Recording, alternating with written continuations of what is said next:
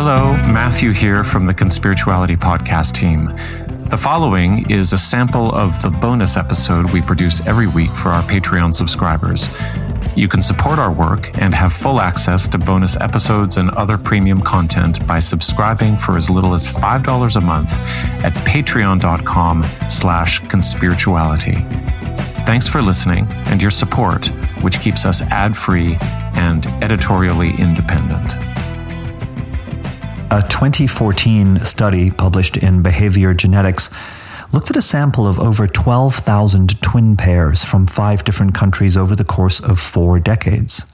They found that political attitudes are roughly 40% genetic. Genetic epidemiologist Peter Hatemi, the lead author of the study, said, We inherit part of how we process information, how we see the world, and how we perceive threats and these are expressed in modern societies as political attitudes. A different study in 2015, published in the Proceedings of the Royal Society B, showed that 62% of highly liberal women carried dopamine receptor genotypes that have been associated with extroversion and novelty seeking only 37%, so slightly more than half, of women in this study with conservative attitudes carried those particular genes. Molecular geneticist Richard Ebstein, who's the lead author of that study, speculated that perhaps high novelty seekers are more willing to entertain the idea of change, including in the political sphere. These findings line up with other psychological research that shows how openness to new experience as a personality trait is predictive of liberal political beliefs, while trait conscientiousness tends to correlate with being more conservative.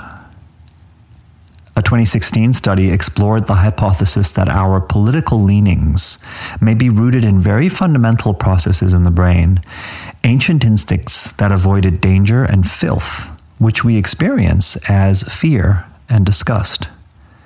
Published in the journal Cognitive Science, this was based on a computer simulation using the premise that our ancestors would have had to choose between potential opportunities and potential risks when meeting new groups of strangers.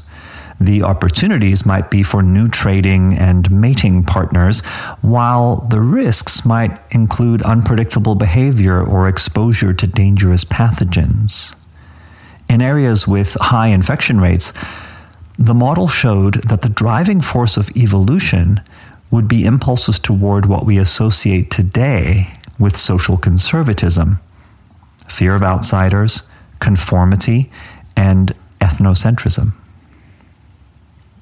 If we go further back to 2011, a study in Current Biology concluded that conservatives were more likely to have larger amygdalae, creating greater sensitivity to fear, and liberals were more likely to have larger anterior cingulate cortices, giving them more of an ability to tolerate uncertainty and conflict. Now, I know this is starting to sound a little bit like phrenology, right? Like you can predict the person's personality by the bumps on their head, but stay with me.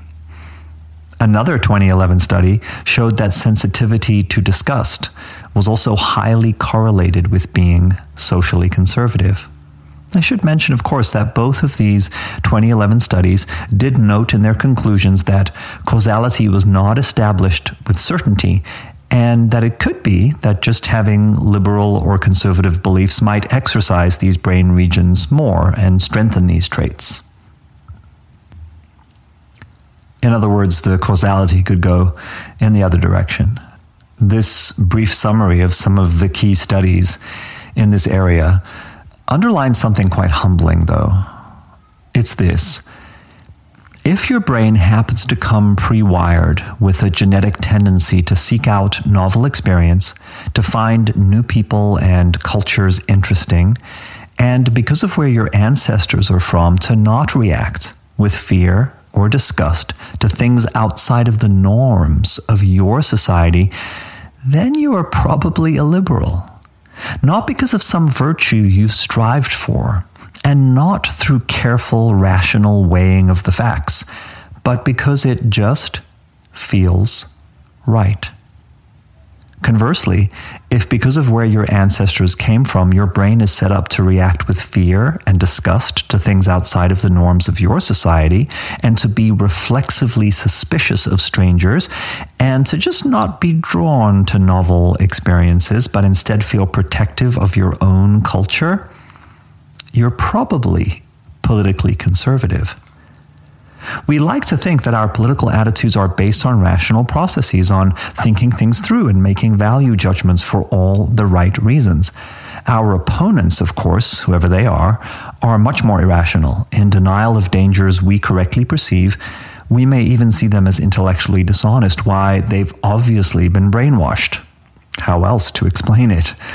But what if a really significant component of how we form our political beliefs and decisions is automatic, instinctive, emotional, and even determined by genes that reflect the ancestral adaptations of generations back into the mists of time?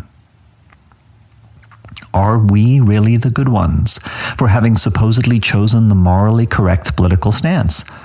And are our opponents really the degenerate or self interested simpletons who have chosen their affiliations due to being out of touch with reality and convinced by the wrong ideology? Don't misunderstand me here. I'm not saying that moral judgments are entirely subjective nor am I advocating for a world in which we try to make nice with fascists or Maoists or pretend that conspiracy theories and other forms of political misinformation are equally valid to worldviews consistent with the facts. I am saying, though, that perhaps if we want to be effective in terms of any goals we have on the political and cultural stage, reflecting thoughtfully on the perhaps hardwired moral reflexes of this spectrum could be one way out of the escalating culture war polarization that everyone decries. It's become commonplace in the last several years to decry the lack of civil discourse and the loss of good faith debate.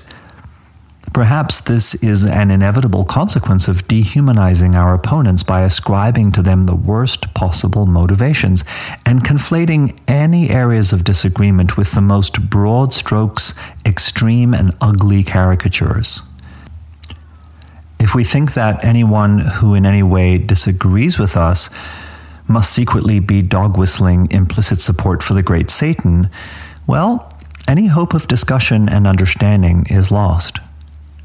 In this landscape, all progressives are secretly communist revolutionaries who want to destroy family values and enact a new cultural revolution that punishes thought crime.